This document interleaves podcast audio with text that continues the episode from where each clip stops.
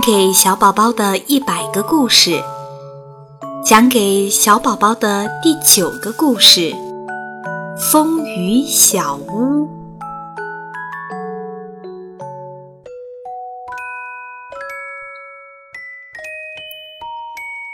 池塘边有棵芭蕉树，芭蕉树上有一个鸟的小屋。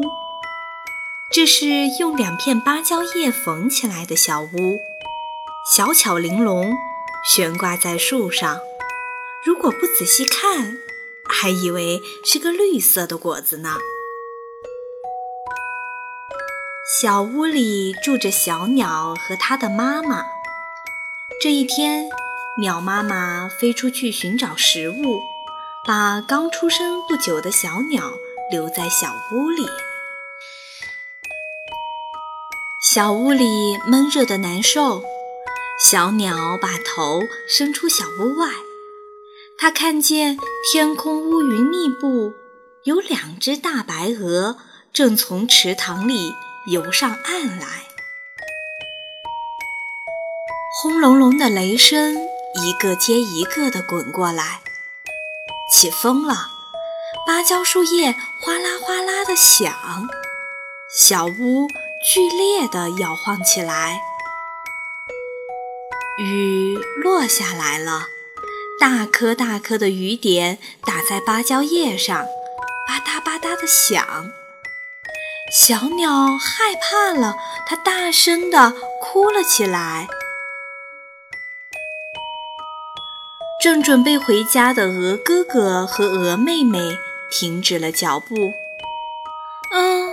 我听见有小鸟的哭声，鹅妹妹伸长脖子四处张望。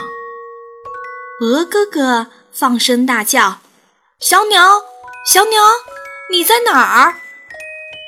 小鸟更大声地哭：“小鸟在芭蕉树上。”鹅哥哥和鹅妹妹跑到芭蕉树下。他们发现了在风雨中飘摇的小屋。嗯，瞧，鹅妹妹惊喜地叫道：“小鸟一定在里面。”哎呀，不好！鹅哥哥发现小屋的叶柄已经裂开了，小屋快要掉下来啦！风刮得更紧，雨下得更大。小屋在风雨中剧烈地摇晃着，怎么办呢？鹅妹妹跺跺坚硬的地面，小屋掉下来，小鸟会被摔死的。小屋叶柄上的裂口越来越大，小屋眼看着就要掉下来了。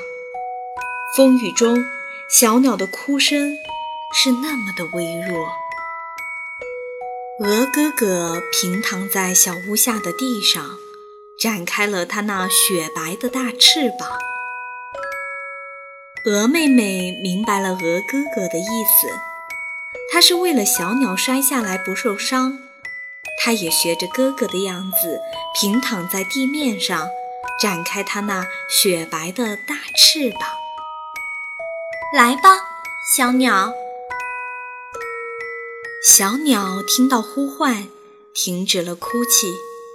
它看见地面上铺着白白的、厚厚的褥子，那里一定很温暖、很安全，像妈妈的怀抱一样。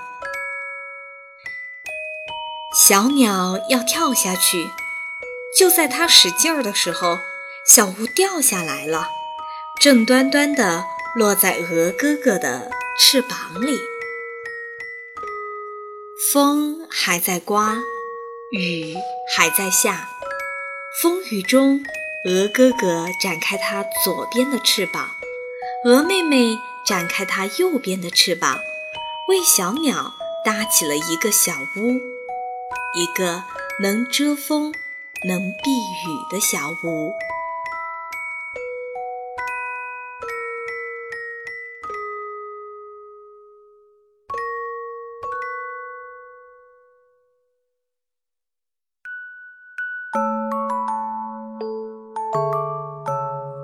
这个风雨小屋的故事是讲给小宝宝的第九个故事。